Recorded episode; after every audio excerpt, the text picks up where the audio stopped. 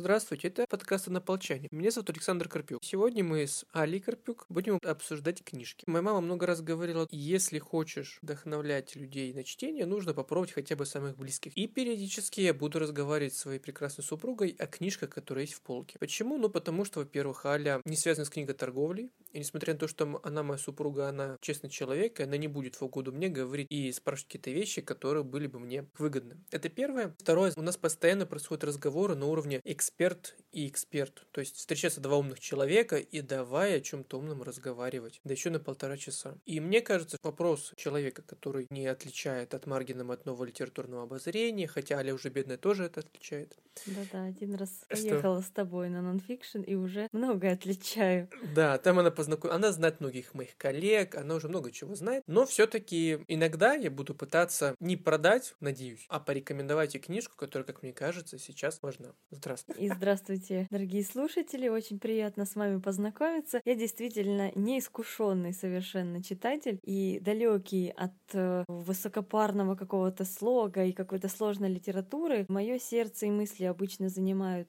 чьи-то мемуары, дневники, воспоминания женщин о своих супругах супругах, что-то такое романтичное, нежное и вдохновляющее на семейную жизнь. Но время от времени прошу мужа, опять же, посоветовать мне что-то такое, что ну, не взорвет мой мозг, но заставит его работать. Пока из того, что он советовал, редко что мне удавалось прочесть, но я работаю над этим. Ну неправда, ты ведь прочитала Марбаку Сельмила Герлёв, кстати, в ну, автобиографии. Это тоже считается чем-то романтичным, потому что там все иногда переплетается будто бы со сказкой, потому что она порой рассказывает такие истории, как легенды какие-то. Угу. Поэтому это тоже достаточно романтичное занятие. Кстати, один из первых подарков, которые сделали, это были мемуары Анны Григорьевны Достоевской мужа. И ты ее прочитала тоже. Это был огромный такой. Порядка 600 страниц. Ну, да.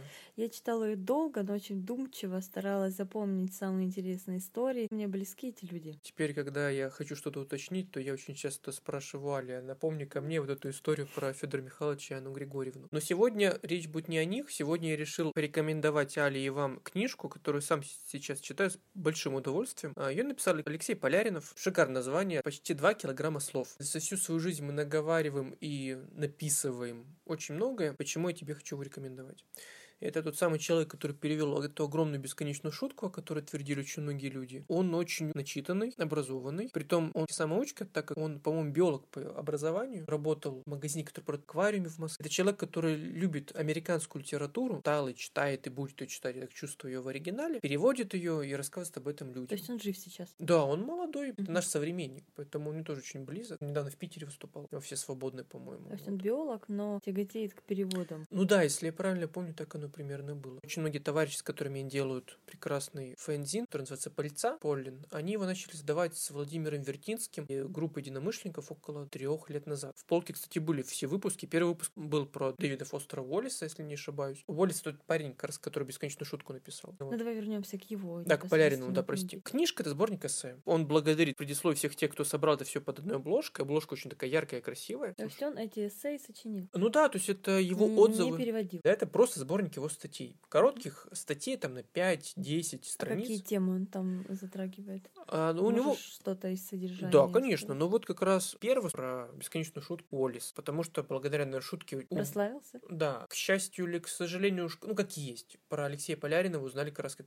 переводчика этой книги. И у него, кстати, вышла недавно книжка «Центр тяжести» художественная. А в этой книжке 2 килограмма слов. Его короткие статьи. Слушай, а весит она 2 килограмма? А, Ну, кстати, да, э, недавно взвешивали ее. А нет, конечно, нет, она намного Меньше? Легче. Бесконечная шутка весит полтора килограмма. А ты если видишь, помнишь пример, да, это вот огромная такая Да. книжища в толстой обложке. Я Такая, просто она реально подумала, забавно было бы, что и такое название, она действительно весит 2 Ну, килограмма. Вот, к сожалению, нет. Да, многие шутили, даже взвешивали ее, но нет. Шутки окружают Поляринова. Да, Постоянно. и беско- и Бесконечно. бесконечно, бесконечные шутки. Первое про Уоллиса, дальше про Пинчина есть, про Делилу. В общем, это сборник и про американских писателей авторов, и не только. Тут, например, есть шикарное эссе про осознание трагических событий в истории народа. Например, как 11 сентября в Америке, как Беслан в России и так далее. То есть он говорит о том, что мы не умеем работать с травмой, мы не умеем осмыслить ее в культуре. Хотя в США после 11 сентября вышло очень много фильмов, книг. Если ты захочешь что-то узнать об этом, ты узнаешь вообще все. И в этом сборнике рассказывается не только про так называемую американскую подвальную прозу. Это малоизвестные авторы, как Дэвид Марксон, как тот же Уоллес, он стал только недавно известен. А до этого спроси у любого прохожего, кто такой Дэвид Фостер Уоллес. Ну, многие, наверное, пожали плечами, да и все. Также тут рассказ про Стивена Кинга. Это тот самый Мгм, дядя, который написал очень много книг, в том числе и страшных книг. Когда Вот. мы были молодыми. Когда, да, когда мы были молодыми, там много фильмов было, помнишь, про это. Ну, так ты худеющий смотрела, нет, ужастик этот худеющий, не помнишь? Когда Этот ужастик у меня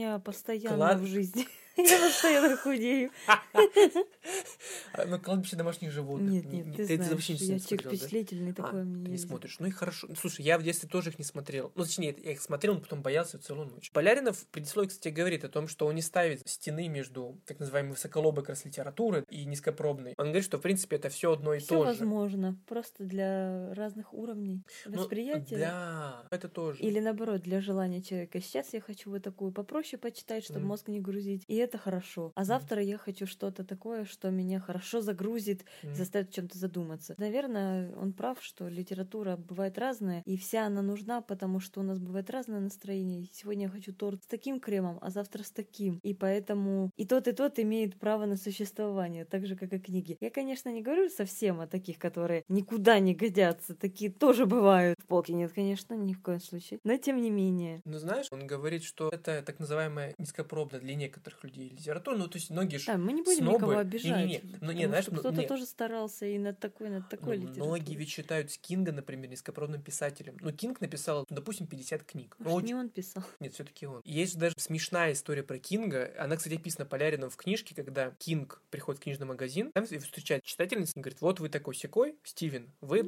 вы портите литературу. На что он ей говорит, какая у вас любимая книга? Она ему говорит, побег из Шоушенка. Но самое смешное, что побег из Шоушенка как раз написал Стивен Кинг. И он ничего не может доказать. Он говорит, ну как бы я автор этой книги. А она ему говорит, нет, этого не может быть. Речь идет о том, что очень часто читатели даже не могут в таких вещах разобраться. Это первое. А второе, Поляринов говорит, что низкопробная для некоторых людей литература и высоколобая такая литература для умствующих. Это фактически сообщающиеся сосуды. И он прав, кстати. И я не соглашусь с тем, что вот это, например, надо читать, это не надо читать. Да, все, в принципе, можно попробовать. Потому что, ну, да, действительно, это вообще бесполезнейшая литература. Но говорить, что вот, например, Стивен Кинг это зло, нельзя так делать. Надо и то, и то попробовать, Да, чтобы бы посмотреть. вычистить для себя, что действительно стоящее. Ну, у него тут много эссе про разных вообще авторов. У него даже есть эссе... А, ты не смотрела, да? Фарго. Не сериал, не фильм. Тут есть и про Фарго, про Дугласа Копланда, это который придумал термин поколение X. Мы считаемся типа поколением Z, которое было после поколения X. Поколение X это как раз те ребята, которые жили в 80-е, 90-е. Что же, как же дальше он будет описывать? Ведь Z последняя буква. Вот проблемка, да, начинается. Наверное, опять там больше будет. букв.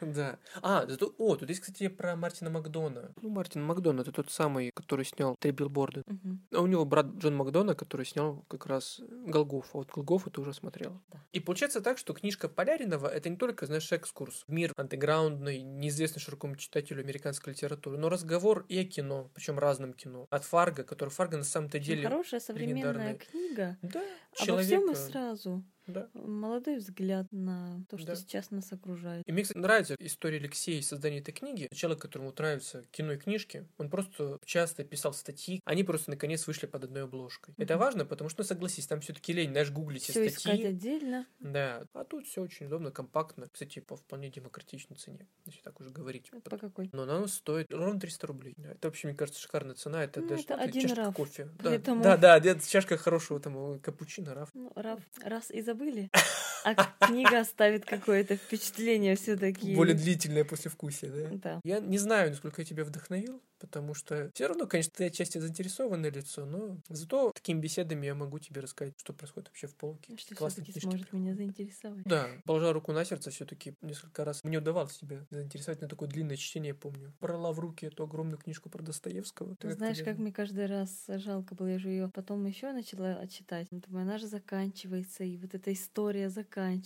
Как хорошо, что я снова ее смогу открыть и снова проживать жизнь, как она родилась, как они познакомились, какие у них были проблемы, как они их решали, сколько счастья испытали, и заново история повторится. А когда к концу идет, опять грустить начинаешь. Можно перечитывать. Ну да, в этом, в этом приятная особенность книги. 600 страниц все таки все сразу не запомнишь, а так заново что-то свяжешь в память. Конечно, для меня каждый раз как в первый раз. Ну что ж, дорогие друзья, спасибо. Я думаю, на этом мы закончим наш небольшой разговор первый с Али Карпюк про книжку Алексея Поляринова, которая называется «Почти два килограмма слов». Почему мы однополчане, во-первых? Надо было, наверное, с самого начала вообще создание подкаста об этом говорить. Однополчане, потому что с одной полки или у нас есть одни общие какие-то полки, общие какие-то книжные предпочтения, и нам нужно ими делиться, и тогда нам будет веселее и радостнее, что у нас появились вот такие замечательные книжные знакомые друзья. Кажется, нужно делиться... Книжные жены, книжная жена, Э, например. Ну да, да, я хотел сказать, что нужно делиться тем, что тебя сейчас волнует, про чтение с самыми близкими. Хорошего вам настроения. Читайте хорошие книги, а жизнь сделает остальное. Как говорит как раз Федор Михайлович Достоевский. Да, спасибо всем. До встречи. Пока-пока.